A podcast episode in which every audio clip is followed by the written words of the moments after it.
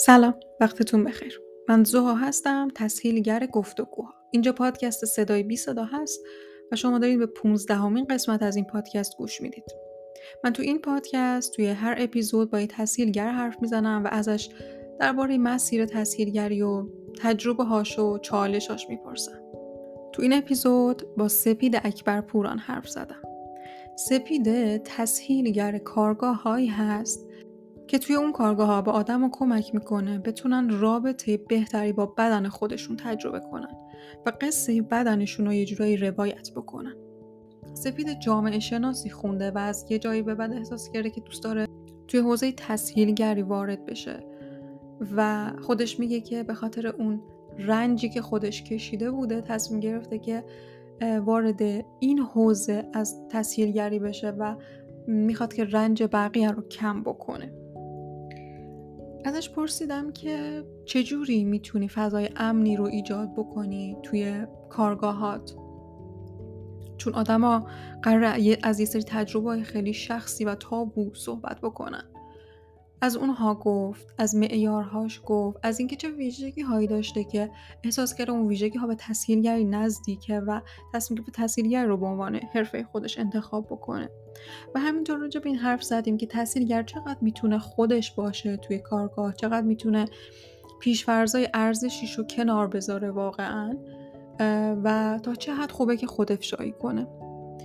اگه دوست دارین راجع به اینها بیشتر بدونید دعوتتون می‌کنم این قسمت رو گوش بدین.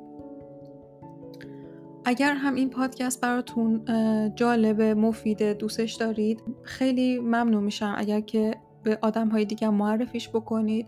کسایی که دوست دارن راجع به تسهیلگری بیشتر بدونن یا با تجربه های تسهیلگر آشنا بشن براشون بفرستید این پادکست رو و می‌تونید توی یوتیوب هم تماشاش بکنید اگر که خواستیم کانال یوتیوب منم همین زوها شریف یزدی هست. مرسی از اینکه وقت می‌ذارید و گوش می‌دید و روز خوبی رو براتون آرزو می‌کنم. سلام سپیده حالت چطوره؟ خوبی؟ خیلی خوشحالم از اینکه میبینمت. سلام. مرسی منم خوشحالم. متشکرم. تو خوبی؟ آره منم خوبم. مرسی.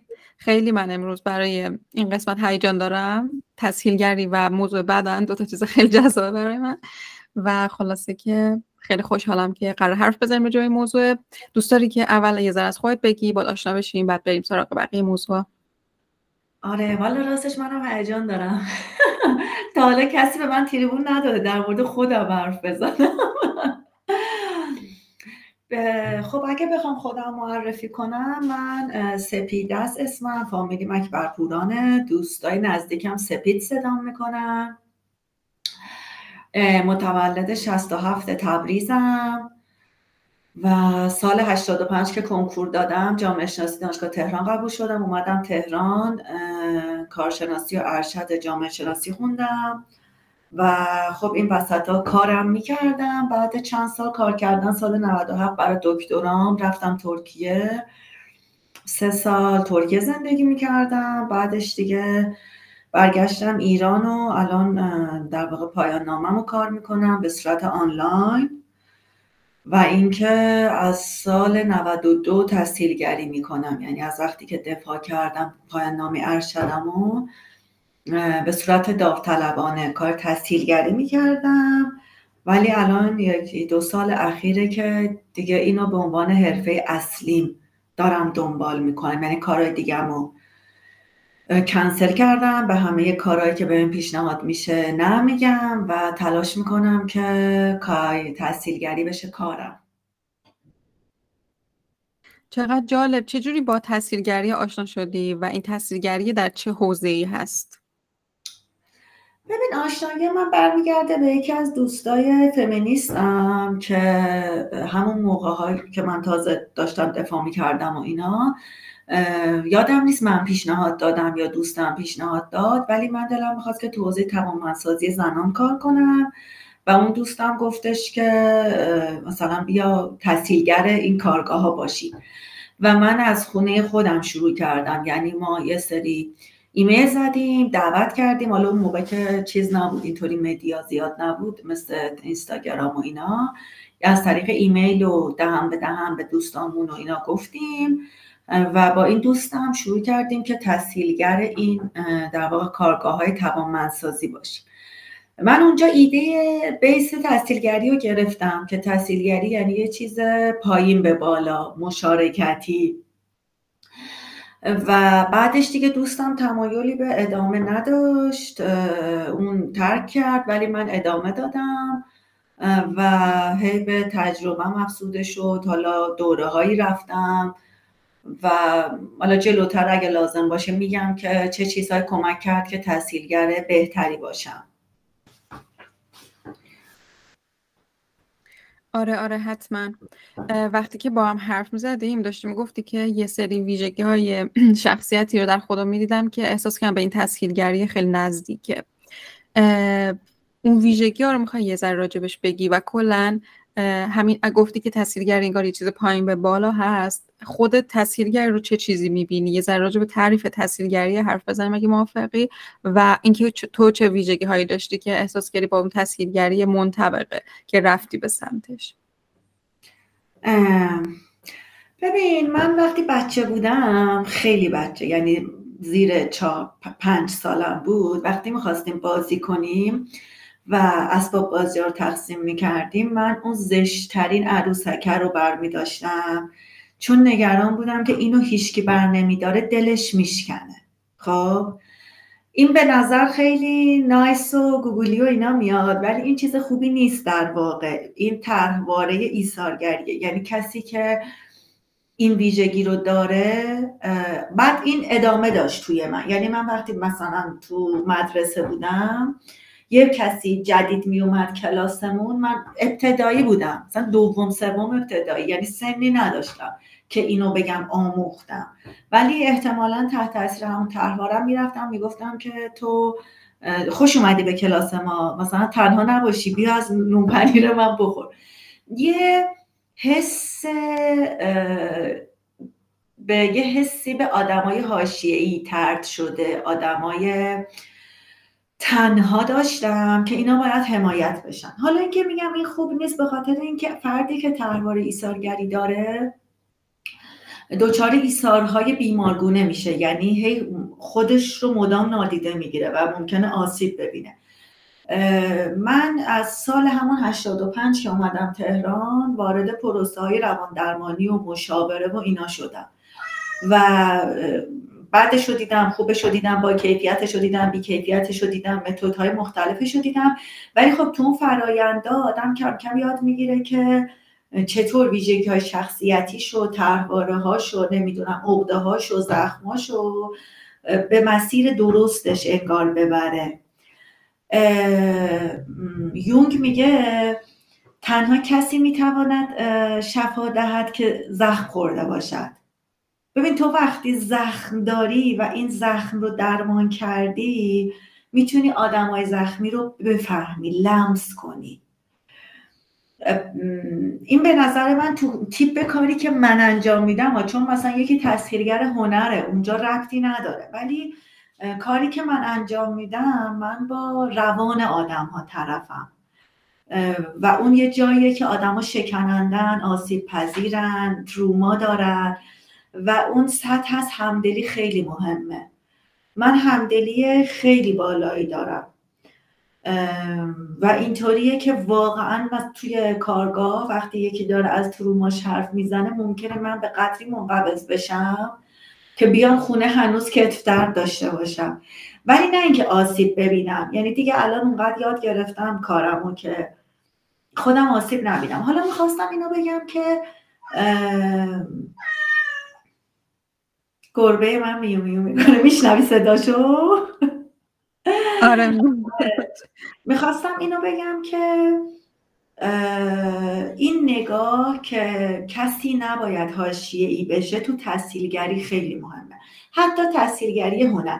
یعنی تحصیلگر اولین ویژگیش اینه که همه رو تو موقعیت یکسان نسبت به مرکز. حالا معمولا مرکز چیه؟ می‌تونه موضوع باشه. می‌تونه خود تسهیلگر باشه.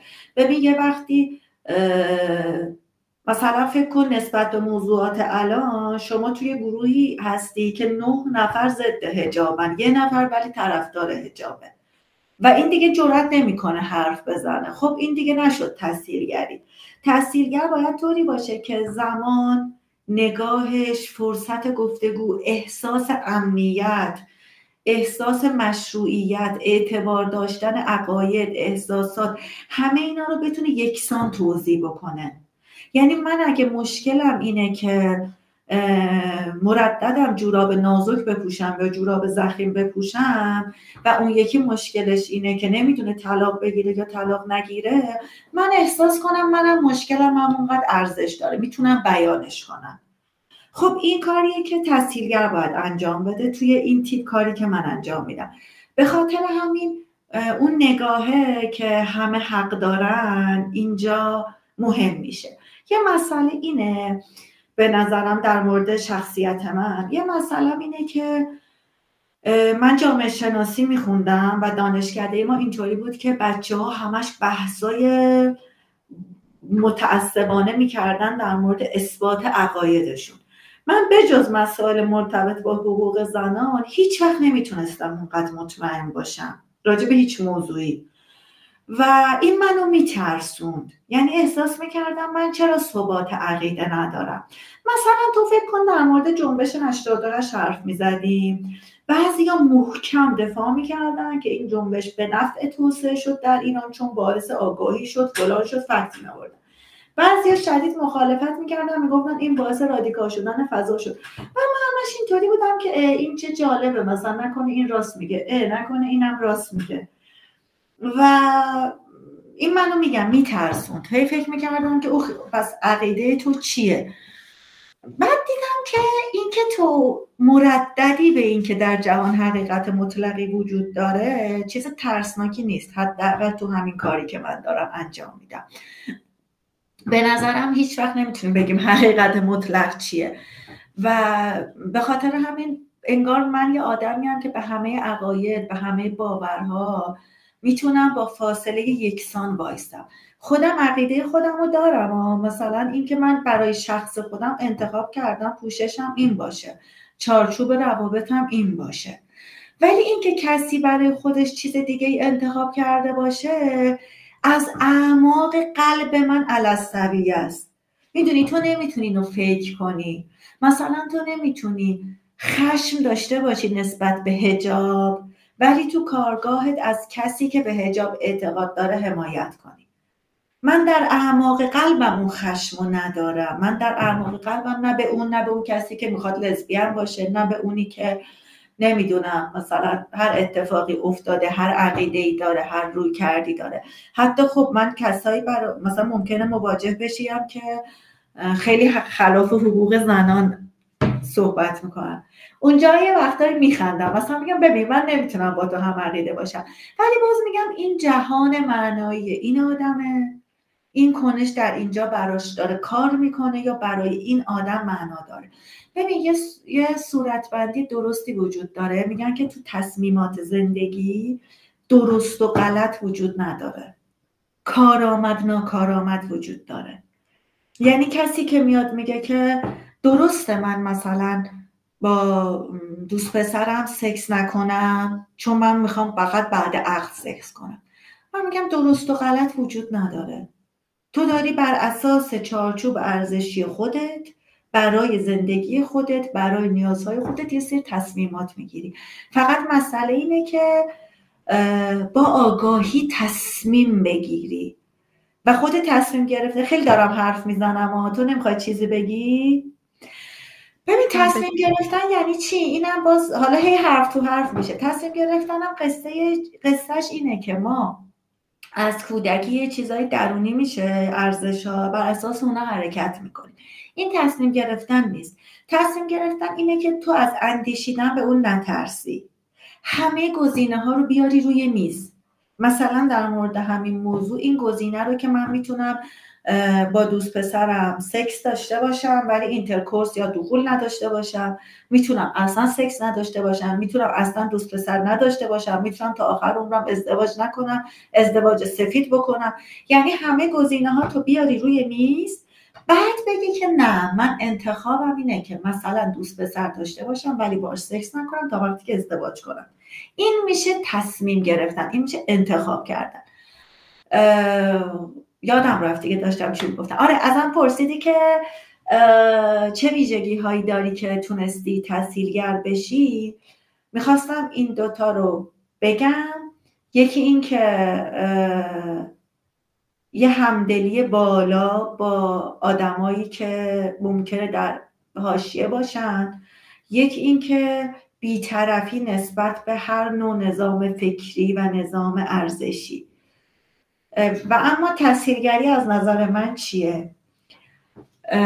همش فکر می‌کنم که چیزه ببخشید زوهه فکر می‌کنم که خیلی پرد شدم از مسیر گفتگو. نه نه اتفاقا خیلی تو مسیری. پرت میشم به هم بگو. آره باشه حتما. هی نمی‌خوام فقط من حرف بزنم. می‌خوای بذار من پس بگم راجع به این چیزایی که الان گفتی. خیلی احساس کردم میفهممت. چون که دقیقا منم این شکلی هم که نسبت به آدم یعنی همش دوست دارم که آدم هایی که دقیقا در حاشیه هستن و براشون یه کاری بکنم که اونها هم صدا پیدا کنن خب؟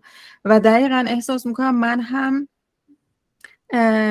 اولش که این انتخاب رو انجامش دادم از یک جای سالمی نمی اومد یعنی مثل طرحواره که تو میگی یعنی انگار من داشتم اتوماتیک این احساس وظیفه را کردم که باید به آدمایی که حالا در حاشیه هستن آدمایی که صدای کمتری دارن به اینا بپردازم.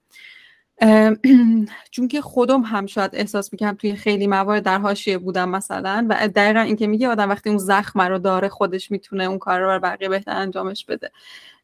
و از یه جایی به بعد منم دقیقا آمدم رو خودم همین روان درمانی رفتم و اینه پس انگار خیلی مهمه که ما اگر به عنوان تسهیلگر داره این همدلیه رو انجامش میدیم خودمونم بدونیم که چرا داریم این کار رو انجامش میدیم. یعنی صرفا از سر وظیفه نباشه. وقتی که خودمون مثلا انگار درمان شدیم در یا در پروسه درمانیم و می‌تونیم حالا به بقیه همین کمک رو انجامش بده. یکی تو این خیلی واقعا احساس کردم که منم خیلی شبیه هم بهت.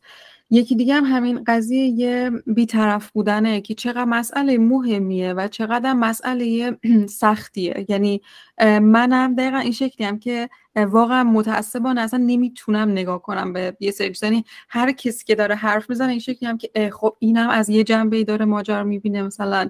اینم از یه جنبه دیگه داره میگه و اصلا خیلی نمی‌تونم بگم که نه این نظر مشخص منه و حتی راجع به ممکنه یه سری مثلا فرض کنم راجع به بچه دار شدن یک نظر خیلی سفت و سختی دارم که نباید آدم بچه دار بشه. و ولی بازم وقتی یه نفر داره که مثلا از بچه دار شدنه و از مزایاش میگه سعی می‌کنم مثلا با اینکه خیلی روی موضوع چیزم سعی می‌کنم بشنومش. و خیلی مهمه یعنی واقعا برای تاثیرگری. و حالا ولی فکر کنم هر کدوم از ماها مثلا توی اون قسمت هایی که شاید دیگه خیلی مثل همین قسمتی که من گفتم خیلی برامون مهمه شاید نتونیم تاثیرگریش بکنیم. یعنی شاید انتخاب بکنیم که آقا روی این موضوع مثلا من تاثیرگرش نشم چون من یادمه که توی یکی از همین جلسه گفتگویی که داشتم توی یز موضوع راجع بچه دار شدن بود من واقعا نتونستم تسهیلگر باشم. یعنی کاملا داشتم طرف اونایی که مثلا بچه دار رو مثلا خوب نمی‌دونستن می‌گرفتم و داشتم موضوع رو جهت می‌دادم که هم برم نیستن و بعدش فهمیدم که خب مثلا این موضوع من نیست. واقعا من نباید توی همچون موضوعی بیام و تسهیلگری کنم. تو تجربه این شکلی داشتی؟ ببین آره تجربه این شکلی دارم. حالا اتفاقا اینی که گفتی من یاد بحثای روش تحقیق تو جامعه شناسی میفتم چون اونجا یه ایده اینه که تو حتما باید ارزشاتو بذاری کنار. یعنی تو روش های کمی و اینا میگن که تو باید ارزشاتو بذاری کنار. ولی هرچی جلوتر اومدن تو بحث های روش شناسی گفتن آقا انسان که نمی‌تونه ارزشاشو صد درصد بذاره کنار. راهش چیه؟ راهش افشاگریه. یعنی چی؟ یعنی اینکه یه تحصیلگر باید خیلی خیلی خیلی واقعی باشه در لحظه تحصیلگریش. خیلی خودش باشه. اصلا اینا یه چیزای پیچیده ای یعنی مثلا اگه من تو این موقعیت باشم مبتنی بر بچه داری برمیگردم میگم که والا من خودم انقدر مخالفشم نمی‌تونم موضع بیطرف بگیرم. ولی وقتی همینو میگی اعلام می‌کنی و اون روابط رو از قبل به شکل برابر ساختی اون وقت می‌بینی که اون آدمایی که موافقشن صداشون رو دارن. یعنی تو هم می‌ذارن کنار بقیه شروع می‌کنن به بحث کردن باهات. اونجا دیگه تو مرکز قدرت نیستی که موضع تو بالانس و تعادل جمع به هم بزنه. چون بالاخره اینا یه روابطی هم که ساخته شدن دیگه. حتی اگه دو ساعت هم از جلسه میگذره تو تو این دو ساعت اون روابط رو ساختی. و اون واقعی بودن واقعی بودن که یه تمرینیه ها. یعنی خیلی از واقعیت. ولی فکر می‌کنم واقعیت. ناخداگاه غیر واقعیت. نه که خداگاهان ماسک بزنن. ولی این تمرین مستمر برای واقعی بودن. خودافشایی کردن از خود گفتن. چون واقعا به نظر من تحصیلگر خودش بخشی از اون جریانه نه که اون جریان رو می‌سازه. یعنی ما هم مثل بقیه داریم تو اون رودخونه حرکت می‌کنیم. در نتیجه تو وقتی افشا می‌کنی موضع خودتو و اگه روابط خوب ساخته باشی تو هم بخشی از جریانی ولی جریان در تعادلش پیش میره. ولی وقتی می‌خوای پنهانش کنی اتفاقا ممکنه که جهت بدی.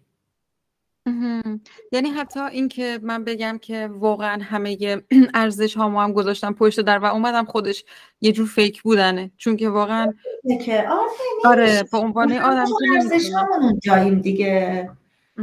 تلاش می‌کنیم که بیطرف باشیم. ولی یه جایی هم هست نیستیم دیگه. یه عقایدی داریم. آره. پس آره موافقم باهات. یعنی انگار حداقل اگه اونجا اون حسه داره در من بالا میاد که می‌خوام طرف یکی رو بگیرم حتی می‌تونم با جنبه اشتراک بزنم بچه ها مثلا چون این آره. موضوع خیلی برای من مثلا موضوع مهمیه شاید یه جاهایی مثلا داشته باشم این کار رو انجامش بدم.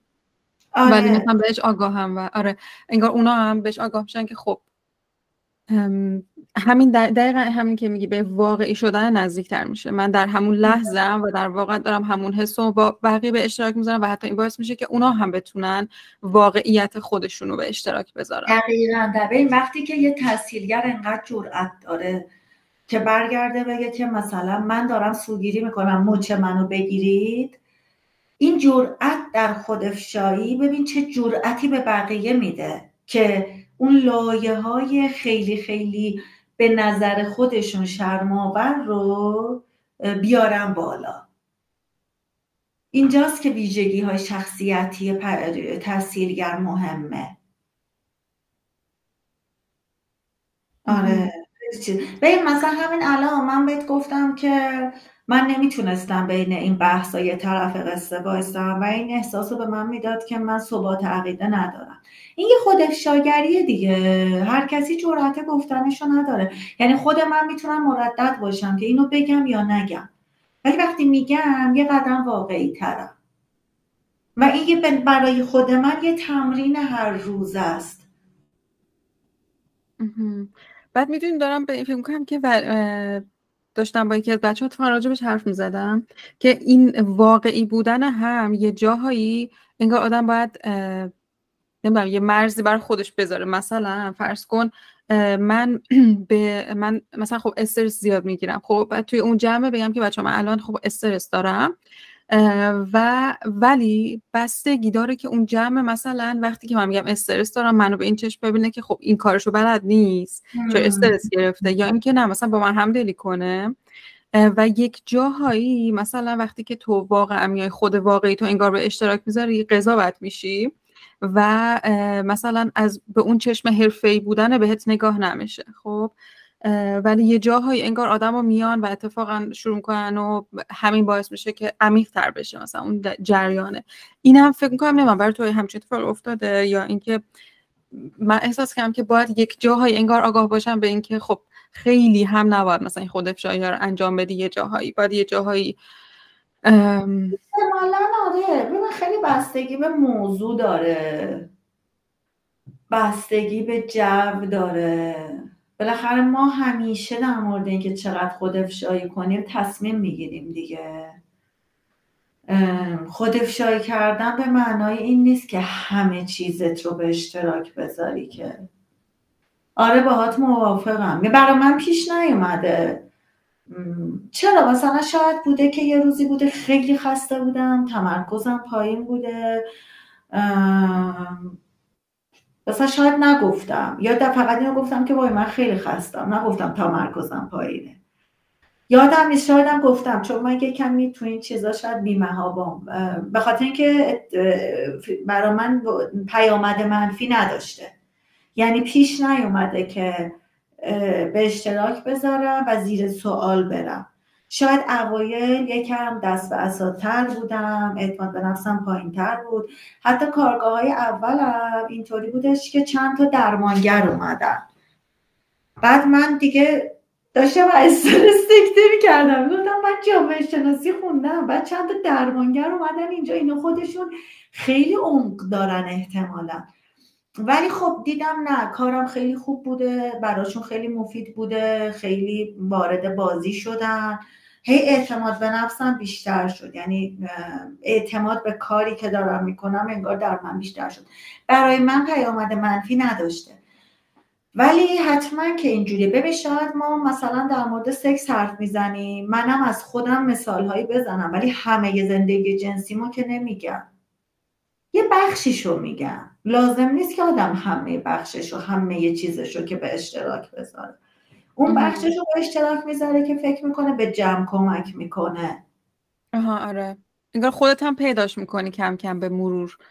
با تجربه که آره آره آره. خودت کم کم به مرور پیداش به اضافه اینکه هیچ وقت فرمول ثابتی وجود نداره که. یعنی ممکنه توی جلسه این مرزه اینجا باشه توی جلسه دیگه اینجا باشه.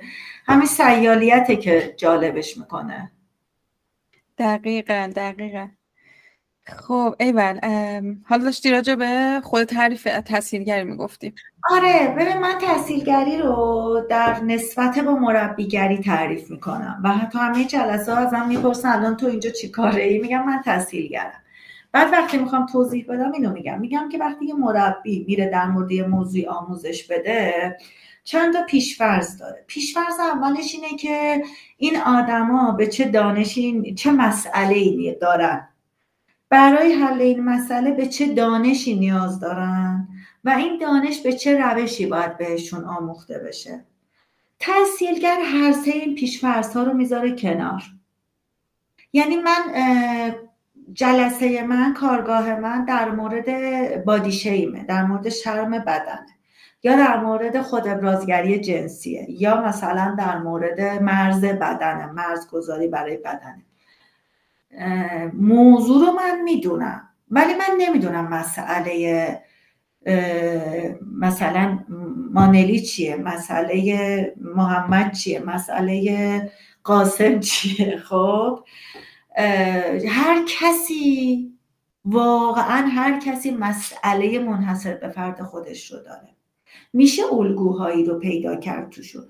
ولی بادی شیم حتی, حتی اگه هممون بادی شیم داریم بادی شیم هر کسی یه ریشه جدا داره. برای حلش نیاز به شنیدن یا حس کردن چیز متفاوتی داره. در نتیجه تاثیرگرم من من میرم توی گروه تا با هم مسئله هامون رو پیدا کنیم راه رو پیدا کنیم. حالا من ولی یه دانشی دارم دیگه. یعنی یه جاهایی دانشم رو به اشتراک می‌ذارم و مهمتر از اون کمک می‌کنم آدما با این مسئله مواجه بشن. هیجانی که نسبت به خودشون اون موضوع دارن یا هیجانی که مانعشونه. منظورم از هیجان احساسه. مثلا احساس ترس حس گوبر در مورد بدن ممکنه یکی بترسه از اینکه آزادتر زندگی کنه.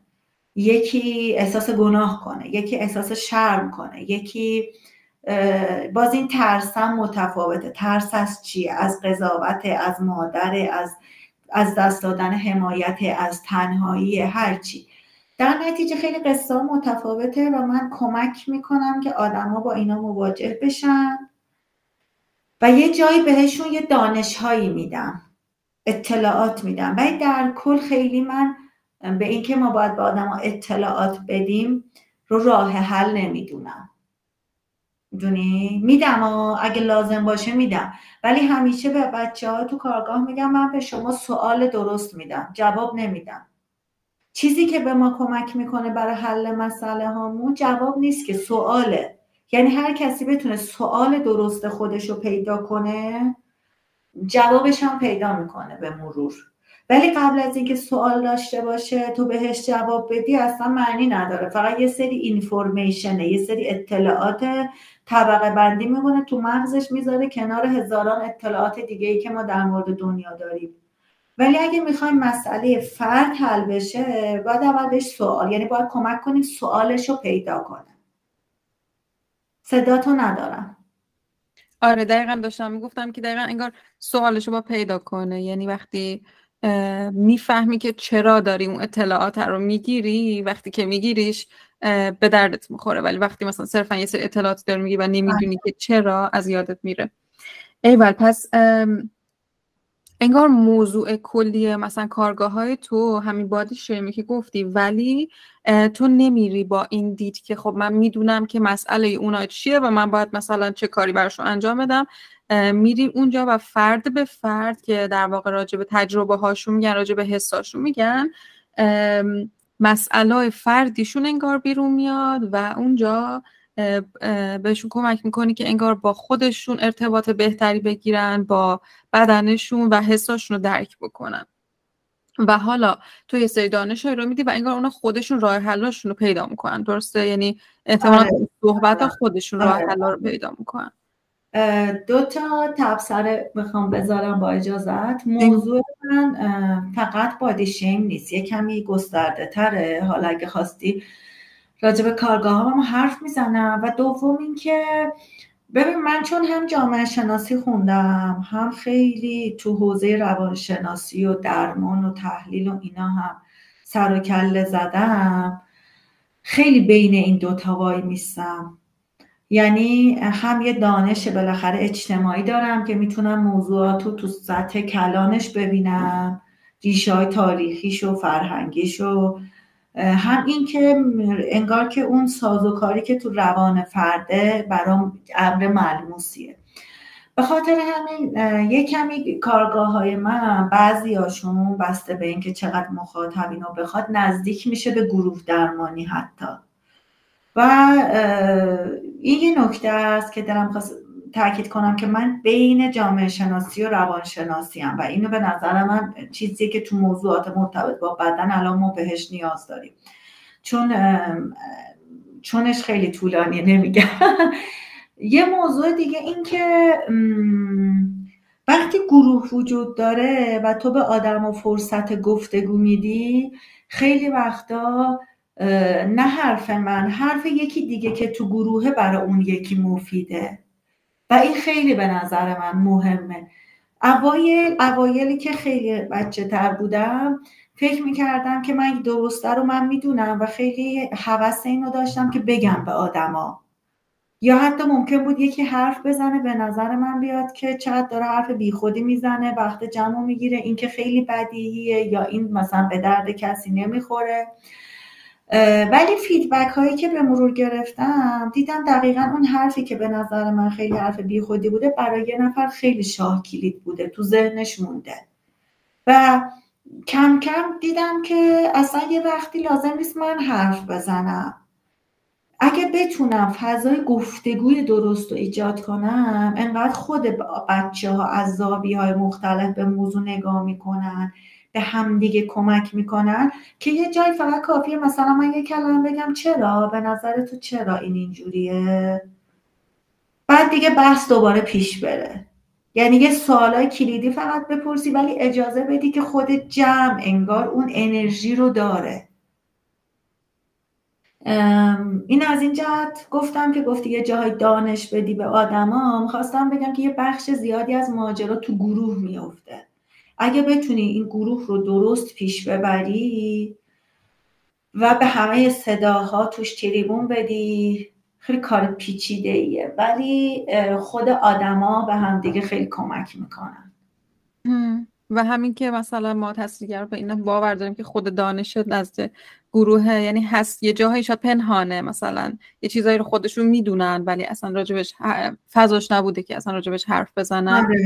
ولی اینم که داشتی می‌گفتی که خب روانشناسی و جامعه شناسی رو که خوندید داشتم فکر می‌کنم به اینکه واقعا چالشیه وقتی که آدم مثلا یه رشته رو تخصصی خونده و داره تو اون حوزه کار می‌کنه و واقعا جلو خودش رو بگیره و مثلا اون دانشه رو نگه. یعنی مثلا اون چیزی که حداقل خودش مثلا بالاخره درسش رو خونده دیگه.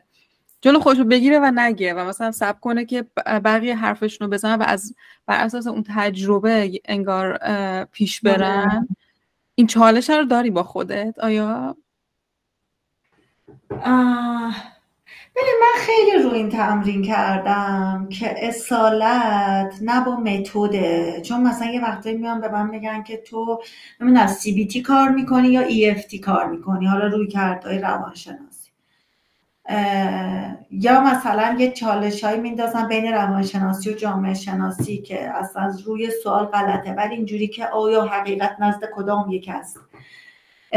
من خیلی اینو تمرین کردم که اصالت با حل مسئله فرده. می‌دونی؟ یعنی دانش برای چی مهمه؟ این اطلاعات برای چی مهمه؟ من اینکه مسئله فرد رو حل کنه. وقتی اصالت رو میدی به مسئله فرد حتی نگم مسئله بگم رنج. برای من رنج آدما خیلی مهمه. یعنی چرا من کارگاه می‌ذارم؟ کارگاه نمی‌ذارم که به آدم دانش بدم در مورد مثلا مکانیزم های کنترل بدن در نظام سرمایه داری. من کارگاه می‌ذارم که از رنج آدم کاسته بشه. وقتی اصالت با اینه هر چیزی که از رنج این کاست میکاهد دیگه اون مشروعیت داره. اینه که نه دیگه سکوت می‌کنه اتفاقا دیروز یه نفر رو دیدم که یکی از کارگاه من چند ماه پیش اومده بود. گفت من از اون روز هر روز دارم میرم میدوم ورزش می‌کنم تغذیم سالم شده لاغرتر شدم و اینا. گفتم که خب مثلا چطور و اینا. گفت فلانی جمله گفت.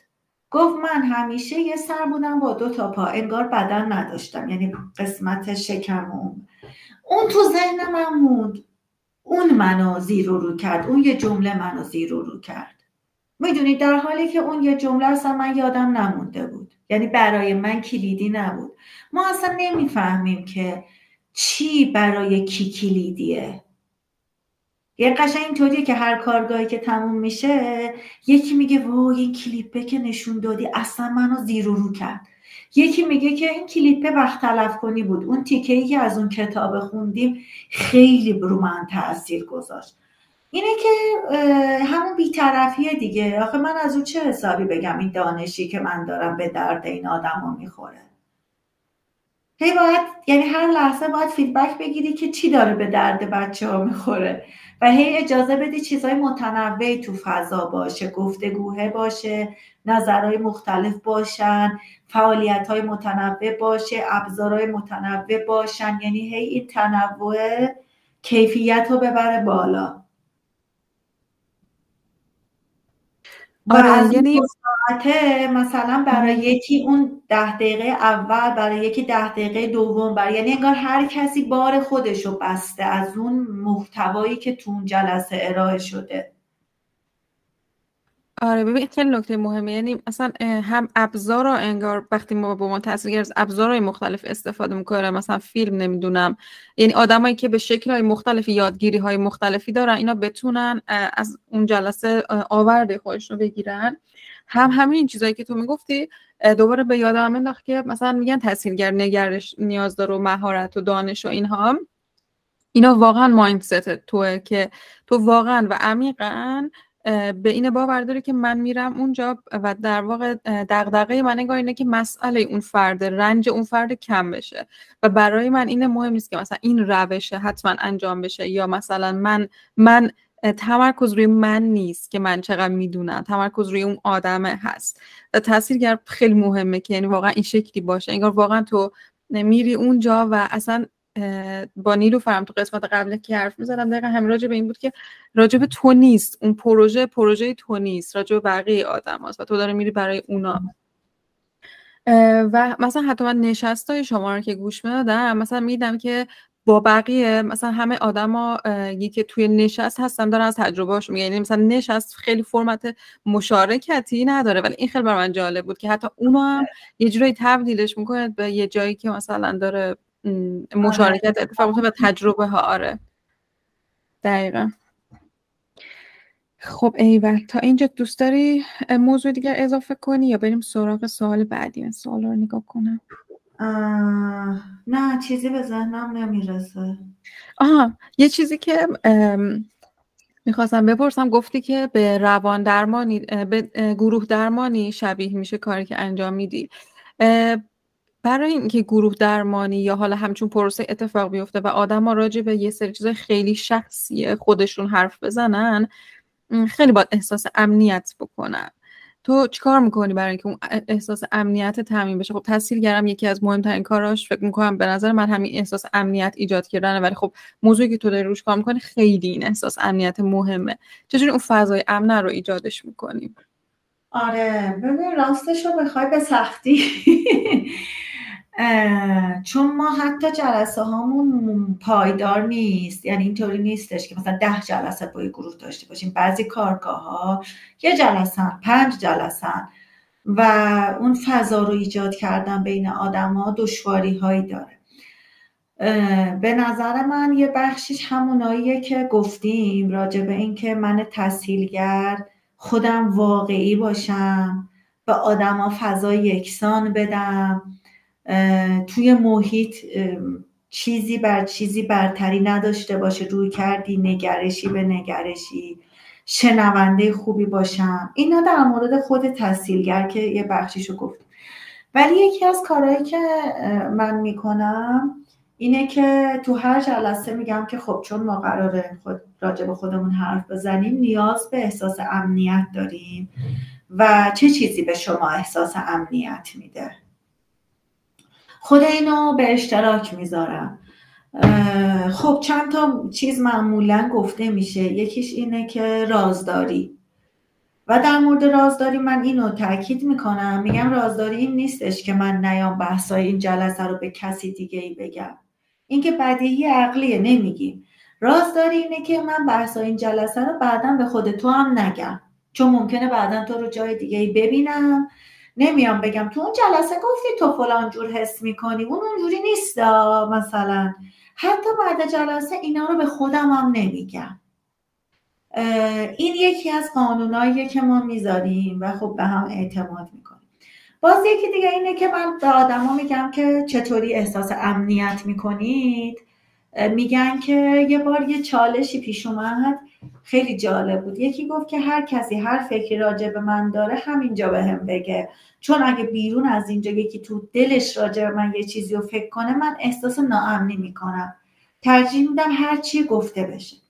یکی دیگه گفتش که نه من اینجا خیلی بیزره هم خیلی شکنندم و ترجیح میدم اگه کسی با من حرف می‌زنه با دقت انتخاب بکنه و هر چیزی رو نگه. اگه فکر می‌کنی من زشتم به هم نگو مثلا. و خب خیلی بحث چالشی شد. و یکی گفت خب ما اینجا اومدیم که با هم حرف بزنیم دیگه. پس چی؟ اگه هی بترسیم که یکی ناراحت میشه چه جوری حرف بزنیم؟ و خود این وقتی به گفتگو گذاشته میشه کم کم گروه مرزش رو پیدا می‌کنه.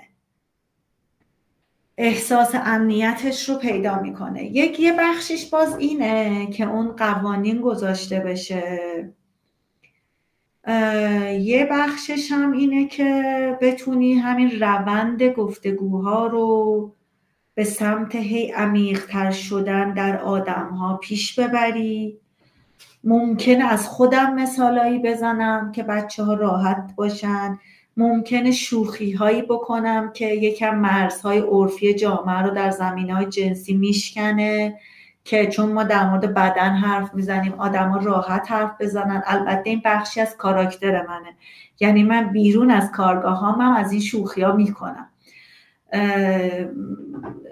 از این شوخی ها می‌کنم که یکم یخ جمع بشکنه. یکی از چیزام اینه که زوها باید تشخیص بدی که هر آدمی چقدر آمادگیشو داره. یکی هست که اصلا نمی‌تونه حرف بزنه. خیلی خیلی سطحی فوقش بتونه مثلا چهار تا جمله در معرفی خودش بگه.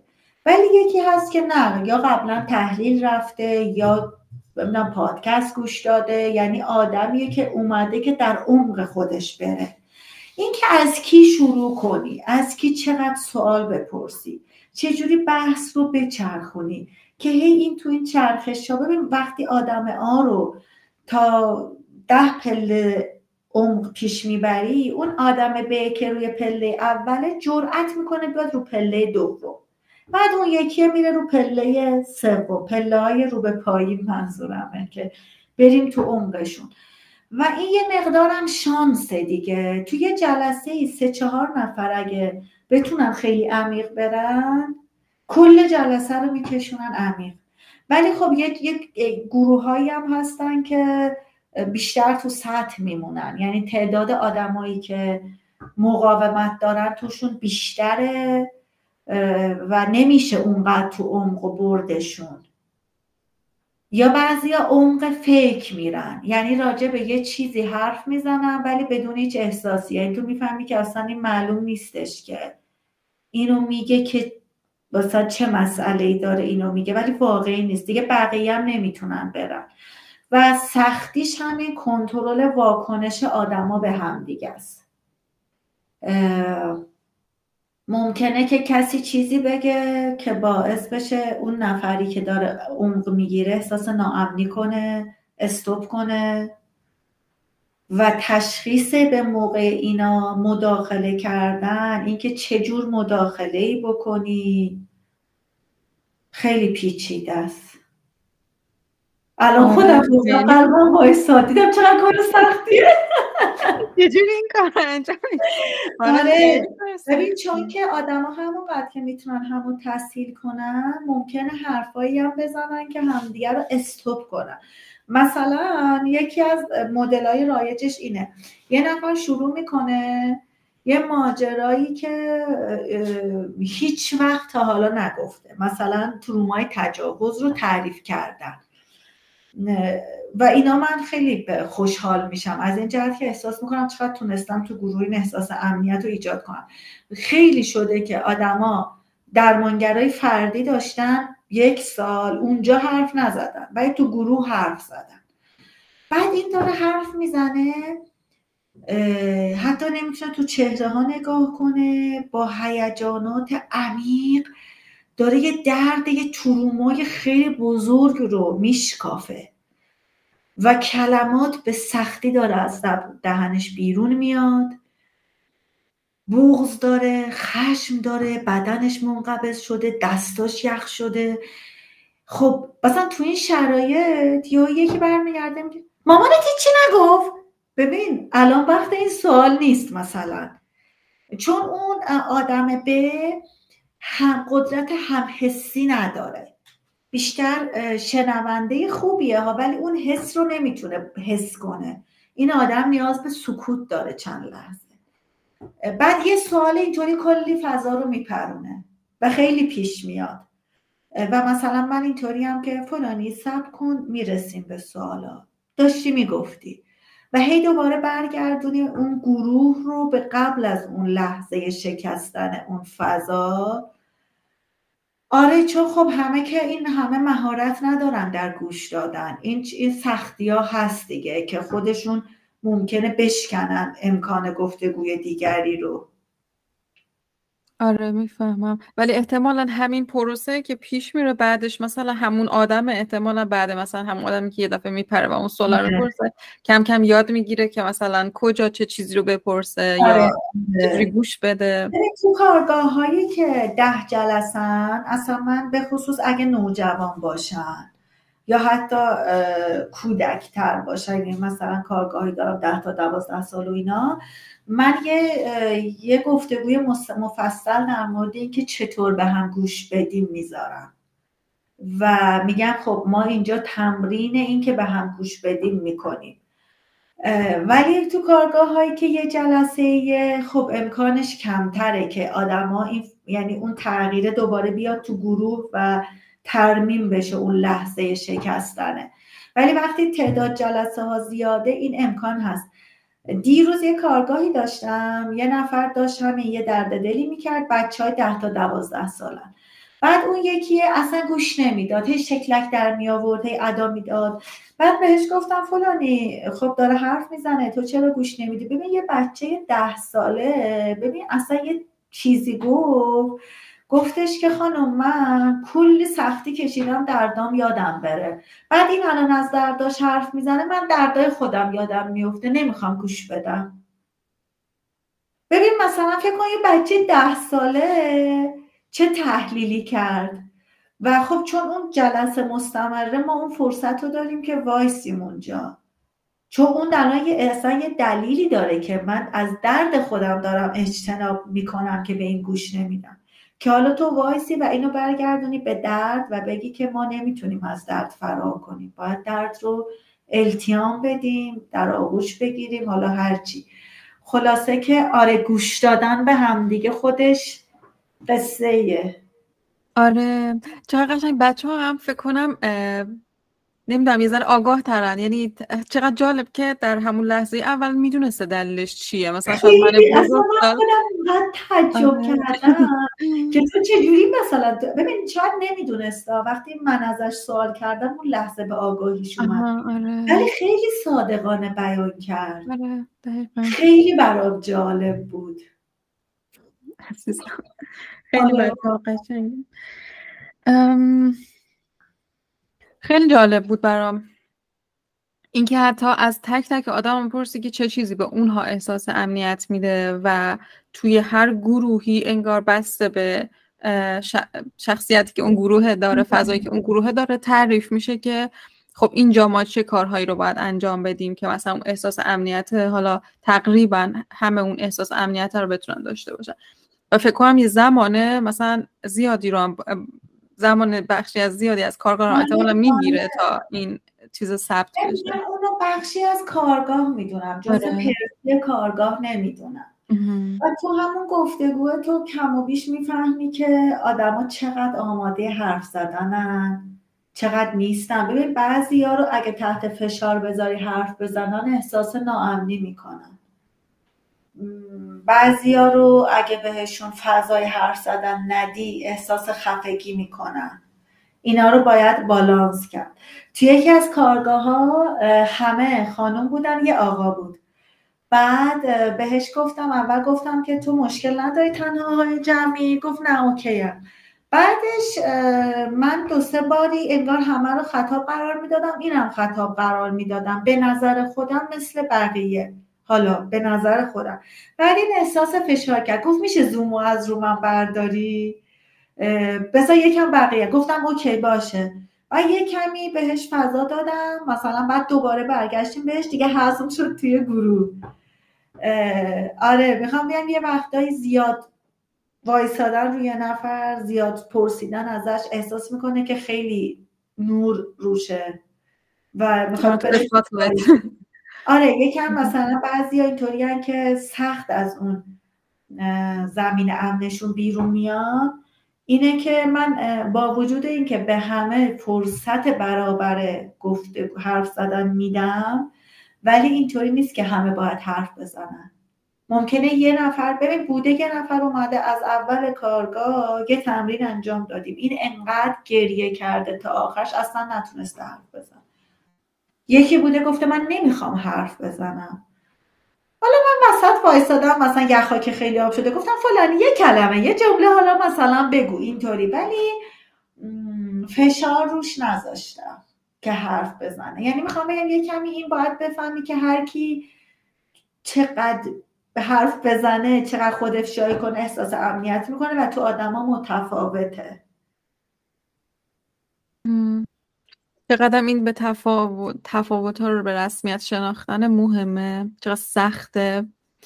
و چقدر این شوخ طبعی هم که گفتی موضوع مهم مثلا من خودم اصلا نمی‌تونم شوخ باشم و خیلی آدم جدیم. ولی مثلا چقدر خوبه که تو می‌تونی این چاشنی شوخی رو هم واقعا خیلی جا خیلی می‌تونه کمک کنه به اینکه اصلا یخ جمع شکسته بشه. و آره. بهش نگاه نکرده بودم.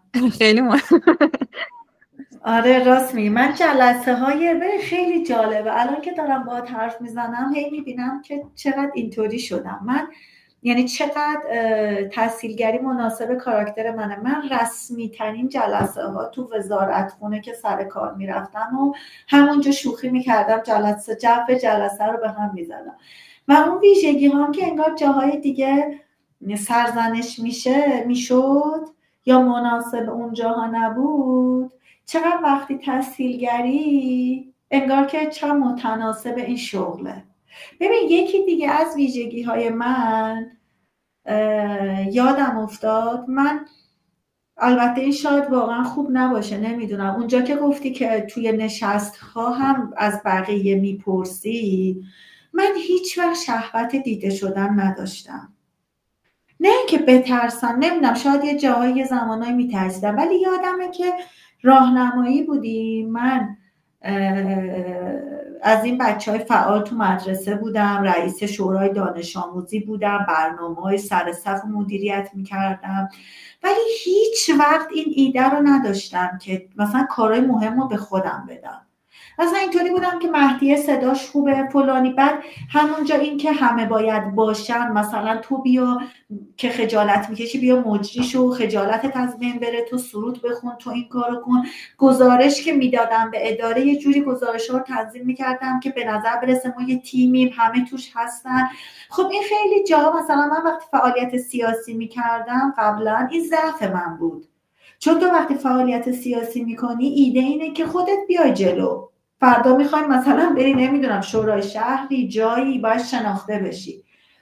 ولی انگار من همیشه دوست داشتم اون آدمی باشم که کار رو پیش میبر یعنی کار برام اولویت داشت. جاه طلبی دیده شدن نداشتم. نمیگم چیز خوبیه چیز بدیه ولی تو شغل های قبلیم این چیز بدی بود. کمکی به پیشرفت شغلیم نمی‌کرد. ولی وقتی تحصیلگرم کمکم می‌کنه که خوب عمل کنم. آره چقدر خیلی برای خودم هم جالب بود. دیدم چقدر الان کاری که من می‌کنم متناسب کاراکترمه. آره. دقیقا. خیلی جالبه. خیلی جالبه. آره.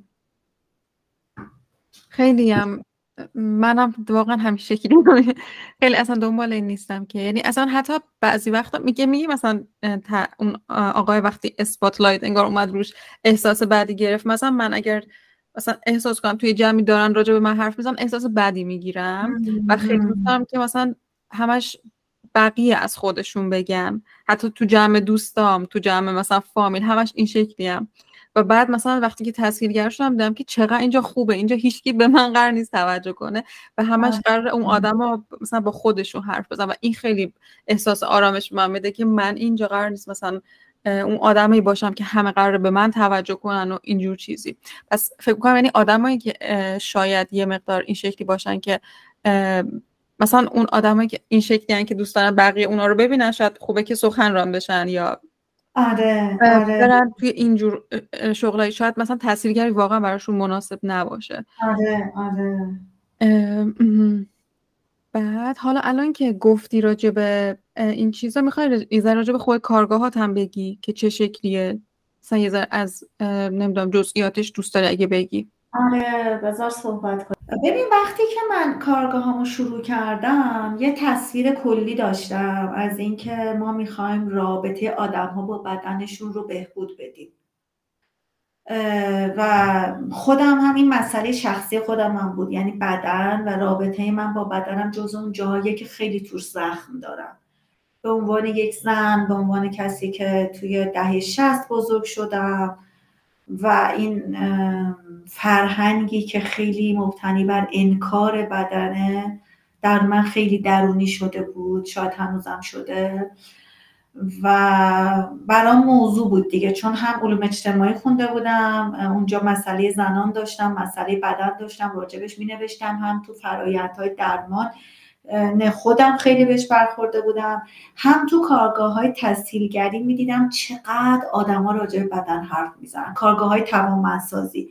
چون اونجا مسئله ما عمومی بود. یعنی این بود که تو برای که آدم قدرتمندتری باشی چه مقانعی داری؟ و من می‌دیدم حالا ما اونجا با زنها بیشتر طرف بودیم. می‌دیدم که بچه ها چقدر راجع به این که مثلا من نمی‌دونم سر کارم این لباس رو بپوشم یا این لباس رو اینو خودم دوست دارم ولی این باعث میشه غیر جدی بشم این برام طبعات داره همه اینو میپوشن. یعنی همش درگیری درگیری راجع به جزئیات بدن راجع به اینکه تنظیم رابطه با آدمای دیگه به خصوص جنس مخالف. مثلا اینکه ما چت می‌کردیم این برا من بوس فرستاد من نمی‌دونم این چه معنایی داره. به نظر چیزای کوچیکی میان ولی اینا خیلی بنیادی هن. یعنی من هی دیدم که این چقدر مسئله است. و وقتی کارگاه هامو شروع کردم اول با چند نفر مشورت کردم و همینجور که تو هم گفتی بادی شیم با بادی شیم شروع کردم. یعنی با احساس ناکافی بودن و زشت بودن که به نظرم همه باهاش طرفن. درگیرن. همه. و این همه رو با تاکید میگم. چون ما فکر می‌کنیم بدن خیلی مسئله زنانه در حالی که اصلا اینطور نیست. مردها خیلی مسئله دارن با بدنشون. مسئله هایی که هم یه جای شبیه زناست یه جای خیلی متفاوته. در هر حال من با بادی شیمینگ شروع کردم ولی وقتی کارگاه پیش رفت دیدم او, او چقدر مسئله وجود داره. و چقدر گره هست اونجا که هم به فرهنگ ما هم به تربیت خانواده به ترس به حس گناه و چقدر از انرژی روانی آدما رو می‌گیره. هی برام شاخ و برگش بیشتر شد. هنوز داره بیشتر میشه. حالا اگه بخوام یکم بگم کارگاه های من چیه کلیت ایده من اینه که رابطه آدم ها با بدنشون رو بهبود بدن و متاسفانه انقدر بدن همیشه هست و این مشکلات هم همیشه با ما بوده مثل هوایی که توش نفس می‌کشیم. یعنی آدم ها اینطوری هم که نه من مسئله با بدنم ندارم. و یه سختی کار اینه که به آدما ثابت کنی که نه تو مشکل داری. نه اینکه ثابت کنی مشکل رو نمی‌بینن انکار می‌کنن. به نظرشون طبیعی میاد. که این حجم از روان همیشه مشغول این باشه که تو یه نون پنیر می‌خوری احساس گناه داری که دارم چاق میشن ولی این طبیعی نیست. و خب آدما طبیعی می‌دونن. یعنی یه, سختی کار من اینه که با آدما بگم که این طبیعی نیست این وضعیت رابطه ای که ما با بدنمون داریم. و چه مشکلاتی وجود داره؟ ببین مثلا یکی دو تاشو می‌تونم بگم. من متوجه شدم بادی شیپ یه مفهومیه که تو غرب تولید شده و مسئله ای که اونا باهاش مواجه بودن رو توضیح میده. ما هم باهاش مواجهیم. به شدت نوجوان میان سال نمی‌دونم افراد سال من تو همه گروه های سنی باهاش جدی مواجهیم. از اون نوجوانایی که ماسکشون رو در نمیارن تا مرد سی و پنج ساله که مشکلش اینه که رابطه نداره و وقتی میری تهش احساس می‌کنه که من جذاب نیستم به هر کی پیشنهاد بدم ردم می‌کنه. ترس از رد شدن به خاطر جذاب نبودن تو همه گروه ها هست مرد و زن نداره. این از این. ولی من متوجه شدم که یکی از چیزایی که تو جهان غرب یا دیده نشده یا وجود نداره ولی خیلی اینجا شدیده حس گناه مرتبط با بدنه نه حس شرم. حس گناه که میگم تو چی دیده میشه؟ تو اینکه من این مثال رو که می‌زنم تو جلسه ها همه میخندن و وقتی میخندن یعنی تجربه مشترک دارم میگم ببین اون جایی که یکی قهوه دعوتت می‌کنه شب میری خونه میگی زیاد خندیدم. لباسم زیادی باز بود. نکنه من اشتباه کردم. یعنی ترس و حس گناه دائم از اینکه من مرزهای درست رعایت نمی‌کنم. اینا دیگه ریشای عمیق در فرهنگ ما داره. که زنها ما زنها حتی وقتی محجبه ایم دائم احساس گناه داریم از اینکه هرزه باشیم زیاده روی کردم اقواگری جنسی کردم لبندی کردم. و این احساس گناه تا جایی میره که آدما بعد ازدواج هم خود ابرازگری جنسی نمی‌کنن. یعنی تو مشروط ترین رابطه جنسی هم از اقواگری جنسی از خود ابرازگری جنسی احساس گناه می‌کنن. مردها به چه شکلی تجربه می‌کنن؟ مردها همش بهشون گفته شده که مردا همشون به فقط به فکر سکسن از زن و سو استفاده می‌کنن به زن آسیب می‌زنن زنها رو بعدش ول می‌کنن. بعد این پسر وارد رابطه با دختره میشه. دختر خودش سکس می‌خواد. پسر اینطوریه که من دارم از این سو استفاده این نمی‌دونه. من مثلا این به لحاظ عاطفی آسیب می‌بینم. حالا برو ببین اون یه آدم عاقل بالغ اون مسئول تصمیم گیری برای خودشه. ولی می‌خواستم بگم اینم جنسیت نداره. اینطوری نیست که مسئله زنانه ای باشه. مرد و زن توی تنظیم روابطمون ما ترس و احساس گناه دائم داریم. دوستایی دارم که چهل سالشونه تنهان پسرها و مثلا ترس دائمی از این داره که این دختره فکر کنه که من حولم می‌خوام بهش نزدیک شم. و اینا رز... یعنی به میزان زیادی روان ما رو اشغال کرده. وزنه های بزرگی هن گره های بزرگی هن تو زندگی. انکار میشم. ببین از این بگیر تا اون که دوستی دارم معمار شرکت داره پولدار سی و هشت سالشه جایگاه اجتماعی بالا داره. دکتر زنان نمیره. خیلی دکتر زنان نمیرن. خیلی معاینه شخصی نمی‌کنن. اصلا آناتومی بدن رو نمی‌شناسن. اون خجالت اون شر اون رازآلودگی. یا مثلا وقتی ما با سقط جنین مواجه میشیم با همین مسائل مربوط به بدن و حوزه‌ای که یکم جنسی هم انقدر آگاهی کم انقدر ابهام زیاده. اصلا دوچار تروما میشیم. سقط جنین من خودم چون تجربهش کردم. ببین اصلا یه رویه پزشکی انقدر چیز ساده ایه ولی چون تو نمی‌دونی یه قصه از مادر بزرگا شنیدی کورتاژ و نمی‌دونم. عفونت و اصلا دیگه اینطوری نیست الان. یعنی الان پزشکی خیلی تغییر کرده. ولی ما اصلا نمی‌دونیم. یعنی انقدر همه چی traumatize میشه تو این زمینه. سکس اول خیلی traumatize ه. اولین آگاهی که از سکس پیدا کردم اینه که پسر پسر خالش گفته پسر بوده پسر خالش براش توضیح داده و چیز بدی گفته به شکل بدی گفته اندام جنسیشو نشون داده. یعنی آگاهی ما از سکس traumatize ه تصویری که از سکس داریم غلطه چون فکر می‌کنیم سکس اول دردناکه که اگه سکس درست باشه اصلا دردناک نیست. بعد پسر میترسه که الان دختر قرار دردش بگیره دختره میترسه منقبض می‌کنه خودش رو سکس بعد پیش میره بعد هی تجربه. ببین یعنی این حوزه پر تروماه. از سکسش تا حسی که به بدنم دارم تا تصمیم گیری در مورد هجاب تا برای پسر و دختر. یعنی انقدر گره زیاده که اصلا تو میگی خب کدوم رو باز کنم؟ بعد یه حوزه که ایدئولوژی روش سواره سیاست روش سواره فرهنگ عمومی روش سواره نقش های جنسیتی روش سواره روابط قدرت روش سواره. اصلا خیلی پیچیدگی داره. بعد من, چی... من هی میگم که ببین چی کار کنیم تو بدنمون احساس آزادی بیشتری کنیم. ببین یعنی انقدر ایدئولوژیکه و پیچیده است. مثلا می‌بینی دختری که دوست پسر داره یعنی مثلا ارزش سنتی نداره دیگه. دوست پسر داره با دوست پسرش سکس داره. ولی نمی‌تونه نه بگه به اون مدل سکسی که دوست نداره. چون فکر می‌کنه که زن وظیفه داره مرد رو تامین کنه. می‌دونی؟ یعنی انقدر ما اندیشه های متناقض باید نباید هایی که راجبشون حرف زده نمیشه. اصلا خیلی از اینا میان تو جلسه خودش یه بار با صدای بلند این قصه رو تعریف می‌کنه. همون لحظه انگار اون حاله ارزشی دورش میریزه. و با خودش میگه من چرا این کار رو می‌کنم؟ ولی خب حرف نمی‌زنیم دیگه. یعنی این دختر نه با خواهرش نه با دوستاش. یعنی ممکنه حرف بزنه.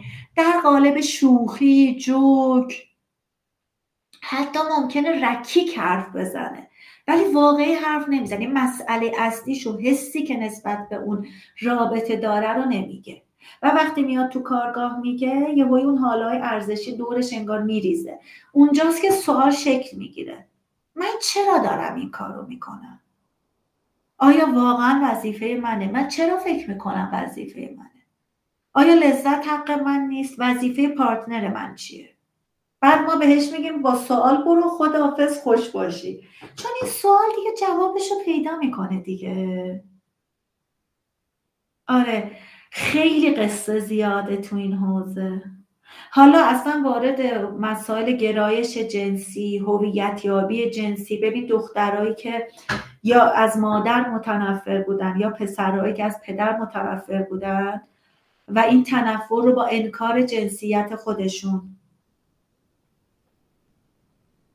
می‌دونی مثلا پریودهای بسیار دردناک. بعد خودش می‌گفت من فهمیدم چون از مادرم یعنی از اون نقش سنتی مادر زن بدم میومد من با زنانگی خودم مشکل داشتم. و وقتی با زنانگی خودم آشتی کردم دردای پریودم هم کم شد. من نمیگم این در مورد همه کار می‌کنه ها. خیلی درد دارم مشکلی هم با زنانگیشون ندارم و در مورد این آدم کار می‌کرد. یا من اومدم فمینیست شدم. خیلی دوست دارم آرایش کنم ولی مثلا یه حالا یه با یه درکی از فمینیسم. نمیگم هم, هم فمینیسم این نیستش که. مثلا فکر می‌کنم نه من نباید آرایش کنم. نیازم رو سرکوب می‌کنم. می‌خوام اصلا می‌دونی از هزار جهت ما قصه بابا به خاطر همین میگم من نمی‌دونم مسئله آدما چیه. میری تو کارگاه تا ببینی مسئله چیه.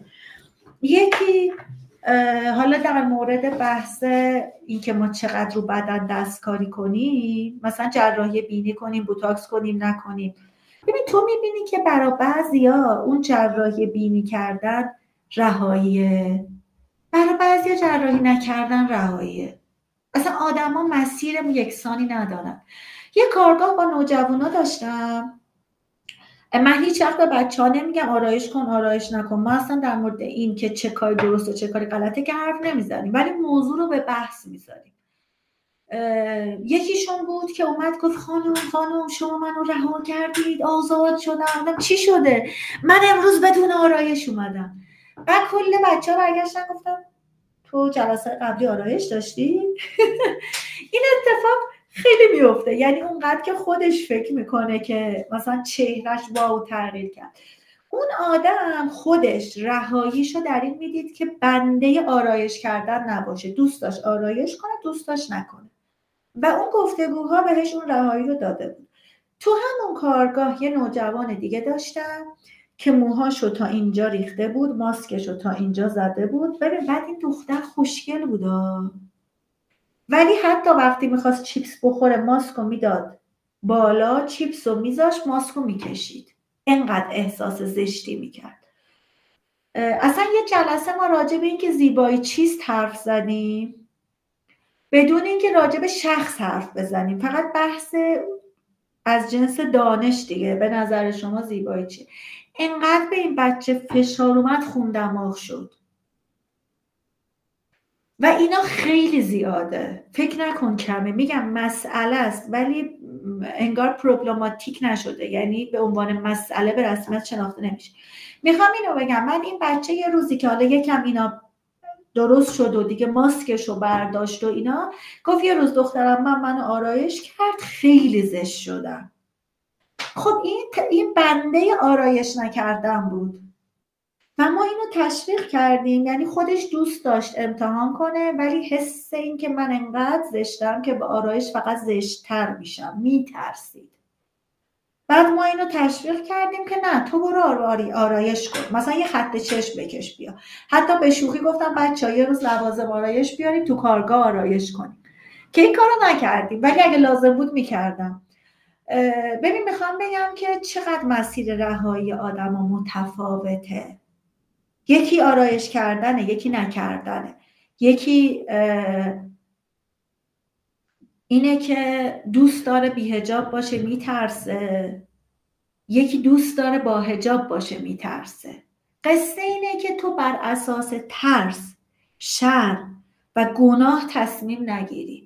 بر اساس حس آرامش و لذت و انتخاب تصمیم بگیری یعنی قصه سر اینه. حالا مهم نیست آرایش می‌کنی هجاب داری عمل زیبایی انجام میدی سکس می‌کنی نمی‌کنی با چهار نفر می‌کنی با یه نفر می‌کنی لزبیانی گی هرچی مکانیزم تصمیم گیری تو چیه؟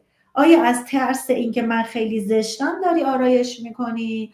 یا نه اگه آرایش نکنی هم اوکی اگه آرایش کنی لذت می‌بری. من من اینطوری فهمیدم قصه رو برای خودم و کمک می‌کنم آدما به اونجا برسن. چقدر حرف زدم. خیلی هم قشنگ بود. آها یعنی مثلا الان فکر کنم برام واضح تر شد که اینکه آدم ها به خود واقعیشون نزدیک تر میشن به آدم ها کمک می‌کنی به حساشون وصل بشن. انگار می‌فهمن که این کار رو که من دارم انجام بدم به خاطر مثلا این حس گناه بوده. و حالا یه جوری و یه جای دیگه از صحبت تا صحبتات هم داشتی می‌گفتی که مثلا هر کسی انگار گزینه های پیش روش رو براش باز میشه. یعنی بیشتر از اینکه به صورت اتوماتیک همونجوری پیش بره به این فکر می‌کنه که اه خب من به عنوان یک آدم برای اینکه بتونم مثلا زندگی همونجوری گفتی با آرامشی مثلا داشته باشم یا لذت ببرم چه گزینه هایی رو دارم چه اقدامی خودم می‌تونم انجام بدم. این همین در راست اینه که انگار آدم تونسته خودش رو پیدا کنه و حالا می‌تونه در راستش قدم برداره و تحصیل داره بهش کمک می‌کنه برای اینکه اون آدم این توانایی رو الان توانایی که داشته رو پیدا کرده و الان می‌تونه در راستش قدم برداره. چقدر واقعا مثالی که گفتی قشنگ بود. و داشتم به اینا فکر می‌کردم که چقدر همین بدن ما خودشم یعنی انگار درد از اون بدن است و خودش هم واکنش نشون میده. مثل همون خون دماغه یا اون پریوده که گفتی آره. من داشتم یکی از ویدیوهای یکی از این تحصیلگرا رو میدم که تو برلینه بعد داشت می‌گفت که مثلا سر کارگاه گفت استرس داشتم و یه دفعه شروع کرده چشم اشک اومدن. و می‌گفت مثلا تا حالا هیچ وقت همچین اتفاق برام نیفتاده بوده و خب منم سعی کردم مثلا ادامه بدم. کارگاه آنلاین بوده. و یه جایی دیدم که نه واقعا انگار الان اونا احساس می‌کنن که من دارم گریه می‌کنم. و خلاصه بهشون گفته که من نمی‌دونم چیه حالا چشام داره اشک میاد. و همینی که گفته تموم شده این اشکا. یعنی انگار مثلا همین استرس در قالب این اشکا اومده و همین که تو به رسمیت شناختی یا همون خود افشایی که راجبش حرف زده. همین که گفت انگار اون بدن آروم گرفت. همین که تو پیداش کردی دلیلش رو پیدا کردی انگار آروم می‌گیره و حالا یه کاری در اون راستا انجام میده. خیلی قشنگ بود واقعا. و حالا توصیه هم می‌کنم به کسی که دارن این قسمت رو گوش میدن فایل نشسته که سپیده و بقیه دوستاش و همکاراش هم توی کان... توی گروه تلگرامی. حالا اونم اگر خواست بده بذارم توی کپشنه. اونجا هم گوش بدین. خیلی راجع بدن اونجا بحثای بیشتر میشه که واقعا جذابه و واقعا هم راجع به صحبت نشده. خیلی تابوه یعنی همین تابو بودنه که تو به عنوان تاثیر کمک کنی یه موضوعی که آدما انقدر مقاومت دارن انقدر اصلا نمی‌دونن که چه دردی واقعا توی این بدنه هست. و همین که میگی انقدر یه چیزیه که ما همیشه همراهمون داریمش همه جا همراهمون داریمش ولی بهش آگاه نیستیم. راجع به این آگاه بشیم خیلی خیلی به نظر موضوع مهمی یه سوالی که خود من خیلی برام یعنی خیلی دغدغمه. خب الان که حالا راجع به پریود و اینام حرف زنه و راجع به موضوع بدن گفتم که شاید خوب باشه بتونیم با هم دیگه راجبش حرف بزنم خیلی نتونستم با تحصیلگر دیگه راجبش حرف بزنم. اینه که مثلا خود من وقتایی که پی ام قبل از پریود قشنگ خب می‌بینم که کنترل من روی یه سری از احساساتم روی خود من کم میشه مثلا. ممکنه خشمم و نمی‌دونم گریم و اینا رو خیلی راحت تر بروز بدم. بعد اینه خب میاد توی دنیای کار حرفه منم وارد میشه. یعنی انگار مثلا من شنونده خوبی هم تلاشون در این جهته که وقتی یه نفر داره حرف می‌زنه مثلا سب کنم بشنومش واقعا اون چیزی که به ذهنم میاد و بهش بگم. ولی مثلا فرض کن وقتی که من قبل از پریودمه اینو توی خودم می‌بینم که انگار مثلا ممکنه تو حرفای طرف مقابل بیشتر بپرم. یا این قضیه که من بخوام بهش راه حل بدم انگار توی من بیشتر بالا میاد. و این شکلی هم که می‌خوام مثلا بهش بگم که چیکار بکن یا چیکار نکن. و کلا انگار یه ذره همه چی از کنترل من داره خارج میشه. و این خیلی منو مثلا اذیت می‌کنه و مثلا خیلی وقتا بعد از جلسه که مثلا می‌بینم که خوب نشنیدم اون آدم رو خیلی دارم با خودم که انجام میدم که خب زهاد چرا این کار رو انجامش ندی و هی هم می‌بینم که مثلا این توی این دورانه داره اتفاق میفته و خیلی دوست داشتم مثلا با تاثیرگر دیگه راجع به این موضوع حرف بزنم. حالا تاثیرگرای زن که آیا اتفاق برای شما میفته و اگر چیکار اصلا چیکار می‌تونیم براش بکنیم چون دیدم تو هم توی یکی از استوریات نوشته بودی که انگار تو دوران پی ام انگار یه حالی اصلا واقعا میاد روی مغز آدم یه حالت ابری که آره. عمل کرده واقعا میاد پایین تر یعنی تو در بهترین عمل آره. و خب کاری هم که انجام میدیم کار حساسیه و مثلا خیلی من نگران این هستم همیشه که خب اصلا اگه که نتونسته باشم به یه نفری خوب بشنومش یا خوب حضور داشته باشم توی اون جلسه مثلا آسیبی رو به کسی نزنم و اینها. این خیلی دغدغه. می‌خواستم با تو مطرح کنم ببینم که آیا تو هم همچون تجربه داری و به نظر چیکار میشه براش انجام داد. چون نمی‌تونه آدم اون جلسه رو کنسل بکنه. یعنی همش تو نمی‌تونی مثلا بگی که مثلا آره مثلا نمی‌تونه واقعا یه کارشه آره من وقتی PMS ام اولا PMS های من خیلی طولانیه و سینوسیه. یعنی چی؟ یعنی یه بار ده روز قبل از پریودم من PMS میشم دو سه روز هم حالت روانی هم حالت فیزیکی. یعنی دل درد دارم سردم اصلا اینجوری که فردا می‌خوام پریود شم. بعد خوب میشم دوباره تا سه چهار روز قبل پریودم و حتی در طول پریود هم من اون علائم ذهنیشو دارم. و به صورت ذهنی من دچار این موضوع میشم که به شدت تمرکزم رو از دست میدم. خب تو کار ما تمرکز خیلی مهمه. یعنی اینکه دقیق ببینی حواست به همه باشه و اینها. آره من تمرکزم میاد پایین. حرف مثلا وقتی که پی ام نیستم اگه یه پاسخهای خیلی مناسب تری به ذهنم می‌رسه تا وقتی که پی ام. و کلمات یادم میره. ممکنه که تو ارتباط گیریم هم تاثیر داشته باشه نمی‌دونم. اینجوری. یعنی می‌خوام بگم اولا که آره خیلی تاثیر داره. دوما چطوری اینو کنترل می‌کنم؟ سه تا سه چهار تا موضوع به ذهنم می‌رسه. یکیش اینه که همونقدر که اون کارگاه ها برای دیگران جای امنه. برای منم جای امن باید باشه برای من تحصیلگر وقتی من با پی ام اس می‌رفتم تو جلسه های رسمی تو اداره ها و اینا خیلی استراب داشتم که الان می‌خوام چطوری حرف بزنم چی کار کنم. ولی اونجا نه دیگه. ببین همونقدر که برای بقیه باید جای امن باشه با خطاهاشون برای من هم جای امن باشه با خطاهام. ولی خب نه خطاهایی که به کسی آسیب بزنه. خطا به این معنی که ممکنه عمل کردم در بهترین حالت خودش نباشه. ولی اونجا منم باید احساس امنیت کنم. به نظرم. یعنی همش این رابطه تسهیلگر و اون موقعیت خیلی دو طرف است. یه موضوع اینه یه موضوع اینه که من خیلی وقتهایی که پی بودم بعدش احساس می‌کردم چقدر جلسه بد بود. ولی فیدبکی که از آدما می‌گرفتم با جلسه های دیگه فرق نداشت. یعنی نه جلسه ها حتی مهمونی. مثلا می‌رفتم مهمونی گفتم با چقدر امروز بد بود اصلا خوش نگذاشت بعد میدم برای بقیه اینطوری نبوده. یعنی من متوجه شدم بیشتر از این که کیفیت جلسه بیاد پایین چون من بیحوصلم برداشت من اینه که کیفیت اومده پایین.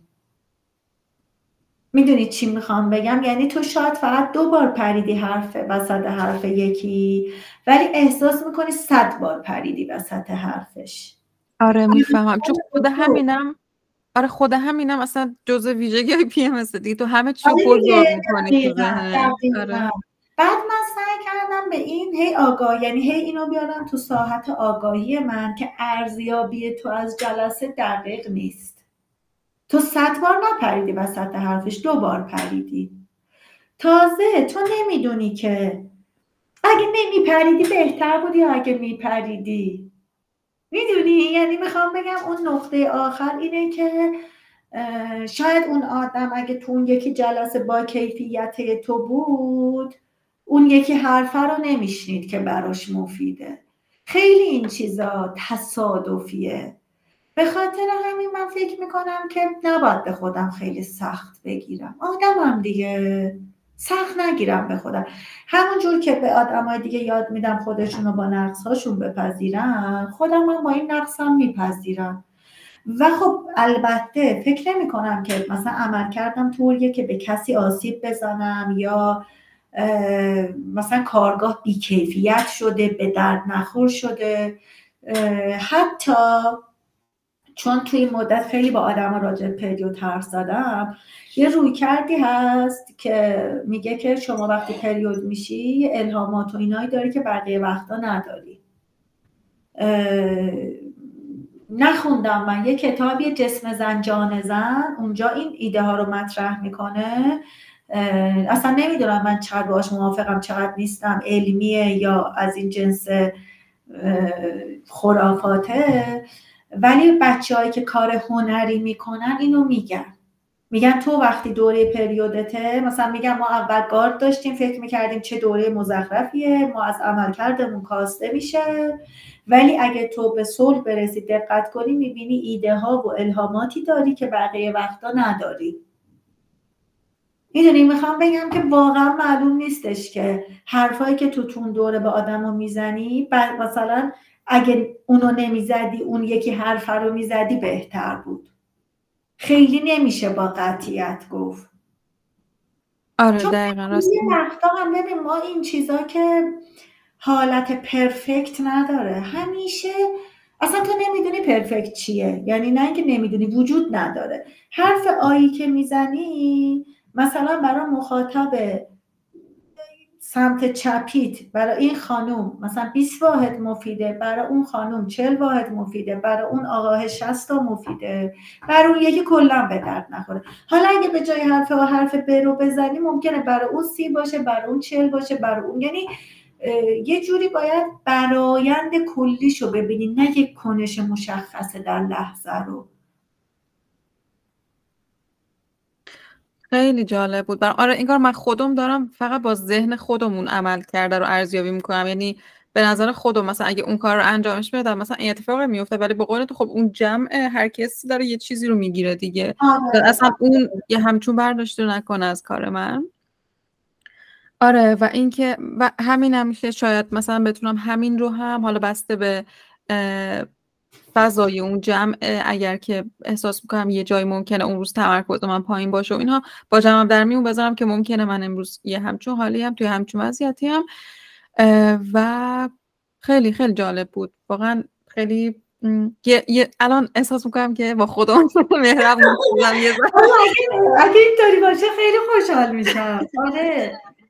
ببین مثلا من خودم وقتایی که پریودم رانندگیم خیلی افتضاح میشه آشپزیم افت... یعنی پریود کنم PMS مثلا یادم میره چی تو غذا بریزم چقدر بریزم قدرت تصمیم گیریمو از دست میدم. بعد اصلا به آدما میگه خیلی راحت میشی.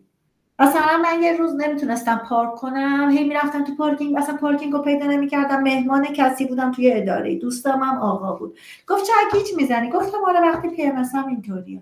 ببین اصلا وقتی میگی پنجاه درصد قضیه حل میشه چون دست تو نیست که این هورمونای مغز کارش نمیشه کرد.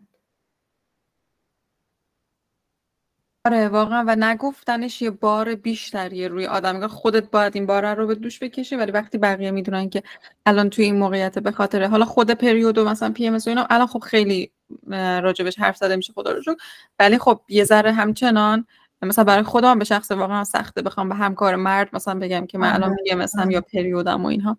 سخته. باید تمرین آره. یعنی دوز چیزاییه که آدم اولین بار که میگه یخ می‌کنه. آره ولی چند بار که میگی بعد تازه اون طرف مقابلم اگه انتظارشو نداشته باشه یه سکوتی می‌کنه و آره اینطوریه. خیلی سخته گفتنش قبول دارم. من یه بار به یه مدیرم پیام دادم گفتم من چون پریودم امروز نمی‌تونم بیام سر کار. گفت حالا لازم نیست بگی چرا نمی‌تونی بیای.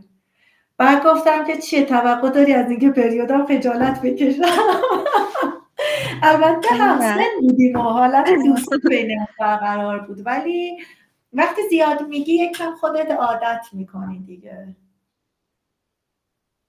آره به چیز نرمالی تبدیل میشه. آره.